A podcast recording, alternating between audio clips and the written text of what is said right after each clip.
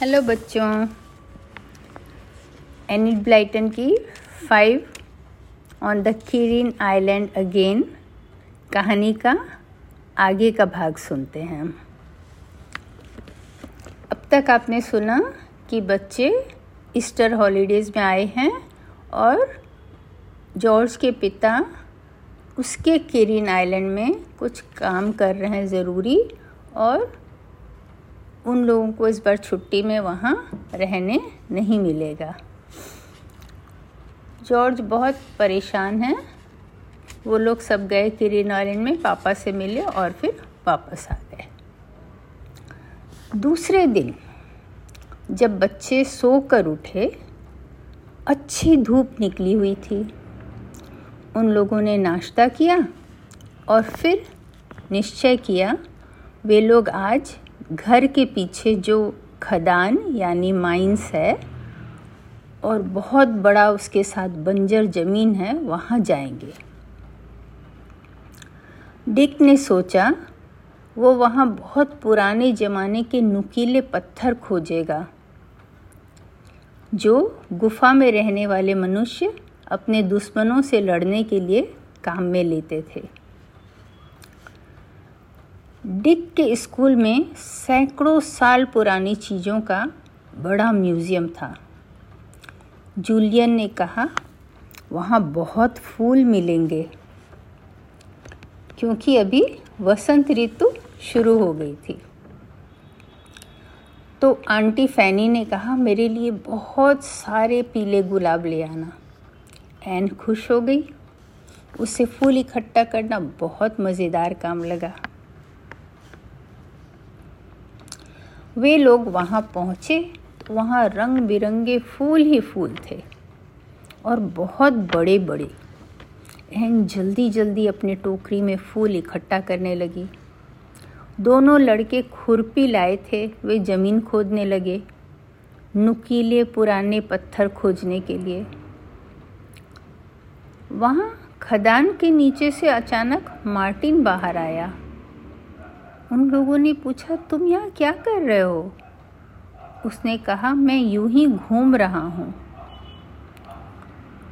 लड़कों को ज़मीन खोदते देख टीमी भी बहुत एक्साइटेड हो गया और वह भी जल्दी जल्दी अपने पैरों से ज़मीन खोदने लगा।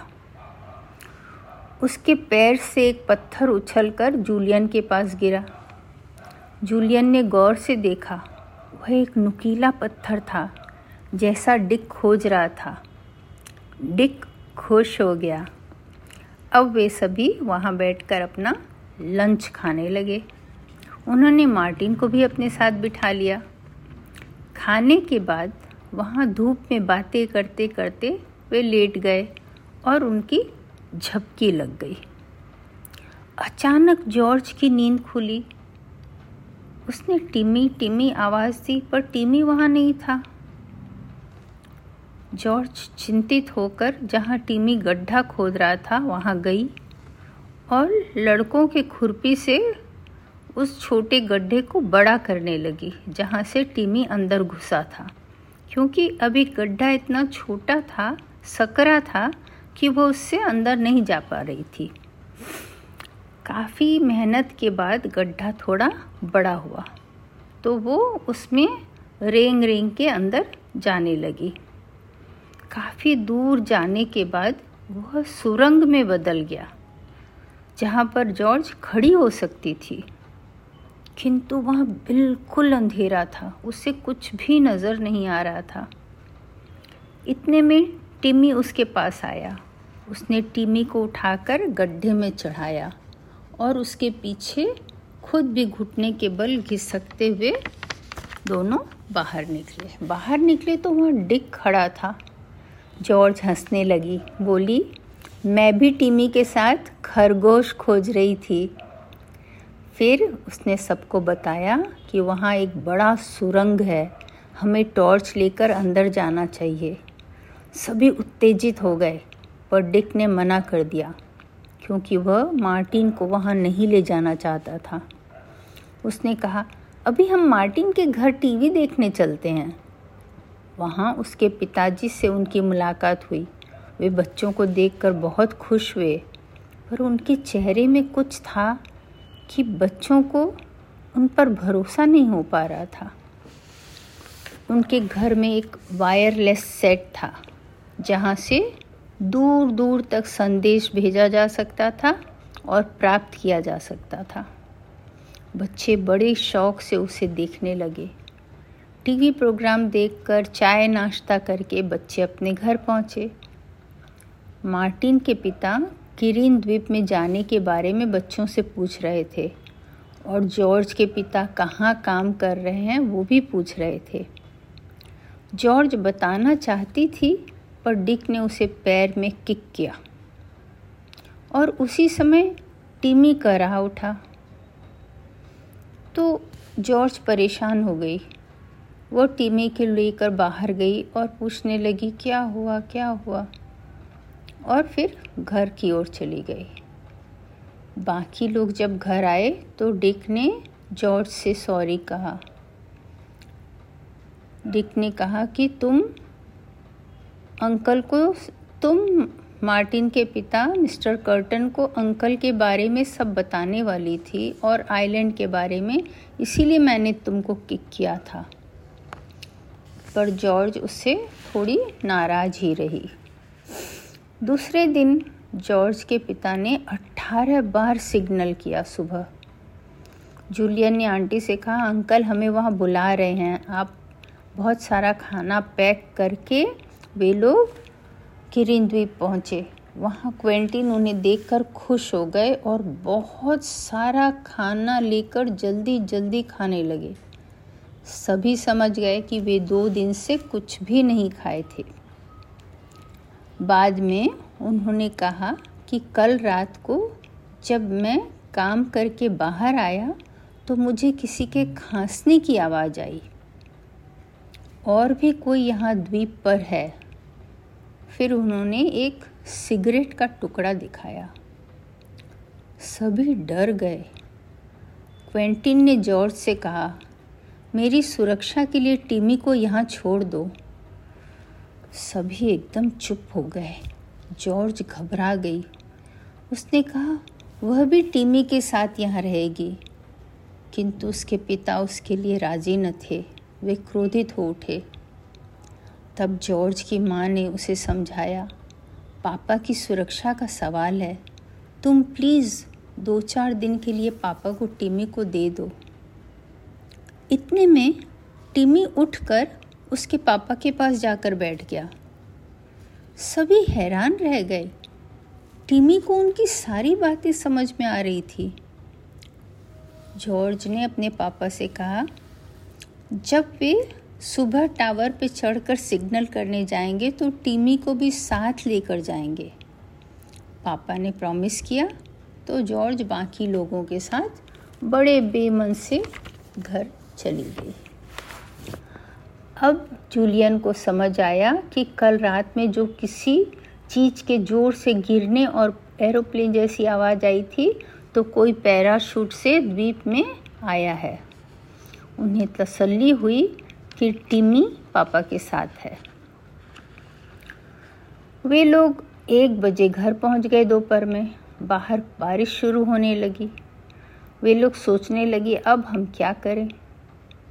तभी एन को युक्ति सूझी कि हम लोग किरिन द्वीप का मैप निकालकर सभी उसमें ढूंढते हैं कि अंकल कहाँ बैठकर अपना काम कर रहे होंगे। सभी को उसकी ये आइडिया अच्छी लगी, ये युक्ति अच्छी लगी। जॉर्ज मैप निकाल लाई और सभी बड़े ध्यान से देखने लगे। उन्हें एक सीढ़ी अंदर जाती हुई दिखी। उनका मन होने लगा कि वे अभी तुरंत किरिन आइलैंड जाकर सीढ़ियाँ खोजें। जूलियन को लगा क्या पता सीढ़ियाँ इतने सालों में टूट गई हों, पर जॉर्ज ने कहा नहीं वे बिल्कुल ठीक होंगी क्योंकि उसके पापा उसी से अंदर जा रहे हैं। फिर जॉर्ज ने कहा जब उसके पापा उस दिन लंच खाकर अंदर गए तो बहुत सारे कौवे उड़े थे क्योंकि टावर के उसी भाग से पापा अंदर गए थे जहां उनका घोंसला है। सभी को जॉर्ज की बात ठीक लगी। एन ने कहा जो और इंसान द्वीप में है, क्या उसे भी ये सीढ़ी मिल गई? फिर तो वह अंकल को गुफा में अंदर बंद न कर दे। तो जूलियन ने कहा, वह अंकल को बंद करने नहीं आया है, वह तो उनका सीक्रेट चुराने आया है। पर टिमी उनके साथ है, कोई भी उनके पास नहीं आ पाएगा।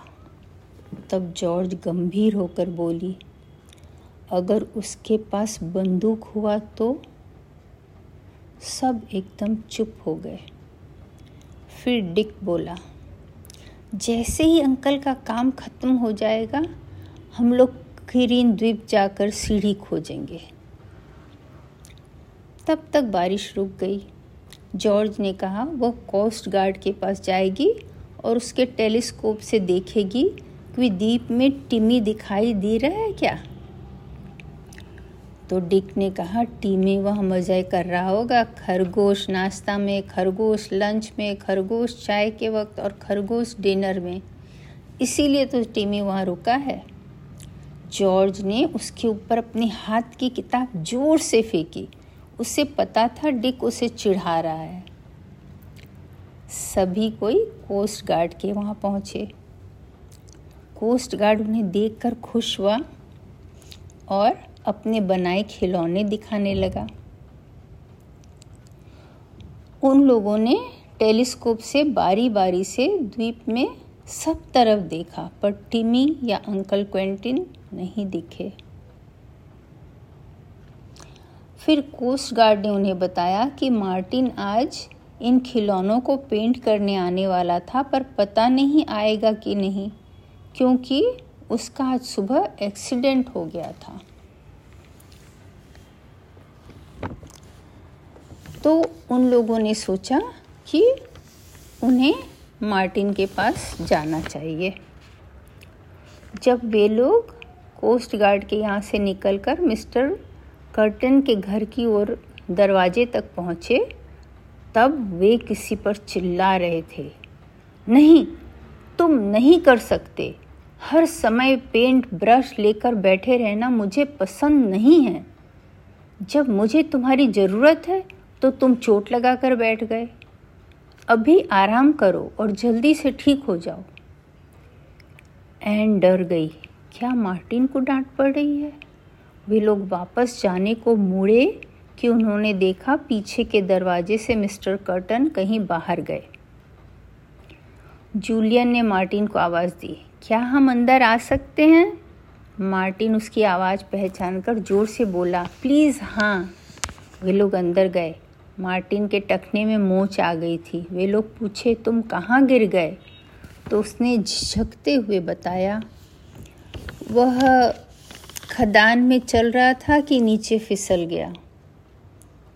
तो एन ने पूछा, तुमने अपने पापा को हमारा सीक्रेट प्लेस तो नहीं बताया? हम सोच रहे हैं कि बारिश ख़त्म हो तो हम वहाँ जाएंगे। किंतु मार्टिन ने कहा, मुझे अफसोस है पर मैंने पापा को बता दिया। ओह, डिक बोल उठा। सभी चुप थे। तब एन ने मार्टिन से पूछा, तुम्हें यहाँ बोर नहीं लगता है?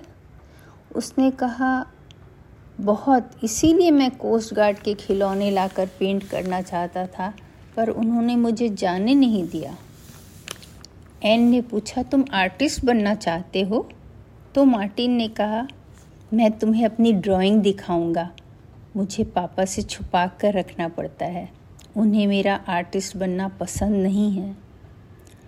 उन्होंने मार्ट मार्टिन के पेंटिंग्स देखे, बेहद खूबसूरत थे। उन्हें आश्चर्य हुआ, उसके पिता को मार्टिन का आर्टिस्ट बनना पसंद नहीं। मार्टिन ने बताया, वह स्कूल से भागकर ड्राइंग स्कूल में चला गया था, पर उसके पिता को पता चल गया। बच्चों को आश्चर्य हो रहा था कि ऐसे कैसे पापा हैं मार्टिन के, उन्हें ड्राइंग से नफरत है, जबकि मार्टिन को ड्राइंग इतना पसंद है। बच्चों ने कहा, काश कि हम तुम्हारी मदद कर पाते। तो मार्टिन ने कहा, क्या आप मुझे कोस्ट गार्ड के यहाँ से खिलौने ला दोगे? मैं उन्हें पेंट करना चाहता हूँ। क्या आप लोग हमारे साथ चाय पीने के लिए रुकोगे? मुझे बहुत अकेलापन लगता है। तो जॉर्ज चाय की तैयारी करने लगी। घर में बड़ा चॉकलेट केक था, ब्रेड बटर और हनी था, जिंजर बंस थे। डिक और एन खिलौने ले आए। मार्टिन खुश होकर पेंट करने बैठ गया। फिर उसने पूछा, टिमी कहाँ है? वह नहीं आया आज। जॉर्ज ने कहा, आज हम उसे घर छोड़ आए। वह कुछ नहीं बताना चाहती थी मार्टिन को आज। छः बजने में पंद्रह मिनट बाकी थे और छः बजे मिस्टर कर्टन घर आने वाले थे। बच्चों ने जल्दी से खिलौने और पेंटिंग के डब्बे वापस कोस्ट गार्ड के यहाँ रखा, चाय के सभी सामान को उठाया, मार्टिन से बाय बाय किया और जल्दी से निकल गए, क्योंकि किसी की भी इच्छा नहीं थी कि वे मार्टिन के पिताजी से मिले। सभी घर गए और रात के साढ़े दस बजे के सिग्नल का वेट करने लगे।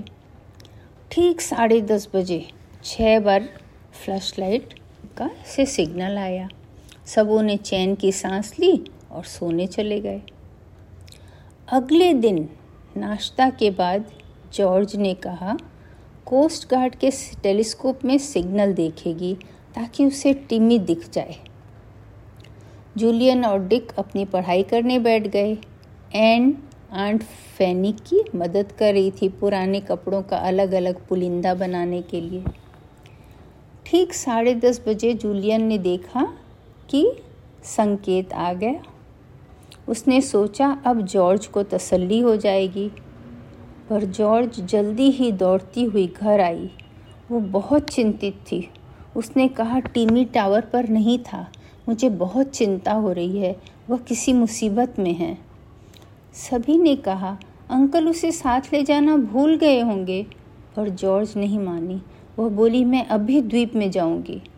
पर जूलियन ने कहा, नहीं, तुम अंकल को परेशान मत करो, उन्होंने सिग्नल भेजा है ना, सब ठीक होगा। जॉर्ज ने फिर किसी से कुछ नहीं कहा, पर वह बहुत परेशान थी। वे लोग खाने के बाद खदान के पास गए। वहाँ सब कुछ गीला था, अंदर जाने में गिरने का डर था। सभी निराश हो गए। फिर वे टीला की ओर टहलने लगे। जॉर्ज ने कहा, उसे थकान लग रही है, और वो घर चली गई। उसकी माँ घर में न थी और जोना जो उन्हें मदद करती थी वह ऊपर अपने कमरे में थी।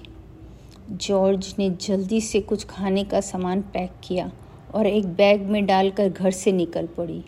वह जेम्स जो बोट बॉय था उसके पास पहुंची और बोली, तुम किसी को नहीं बताओगे, पर मैं रात को साढ़े दस रात को दस बजे किरिन द्वीप जाऊंगी। तुम नाव तैयार रखना, मुझे टिमी की बहुत चिंता हो रही है। फिर जॉर्ज घर चली गई, सबों के साथ खेली, खाना खाई और फिर सोने चली गई। जैसे ही एन को नींद आ गई, जॉर्ज जल्दी से अपना गरम जर्सी पहनी, रेनकोट पहनी, दो टॉर्च रखी और अपना बैग लेकर चल दी। जेम्स उसका इंतज़ार कर रहा था। वह जल्दी से बोट में अपने बैग के साथ बैठ गई। जेम्स ने उसकी नाव को धक्का दे दिया और जॉर्ज पूरे ताकत से नाव खेलने लगी। अब वह किरिन द्वीप कभी भी जा सकती थी। उसे रास्ता अच्छी तरह मालूम था, पर चांद नहीं निकला था, इसीलिए बहुत मुश्किल से रास्ता समझकर गहरे अंधेरे में जॉर्ज द्वीप पहुंची और सोचने लगी क्या करे।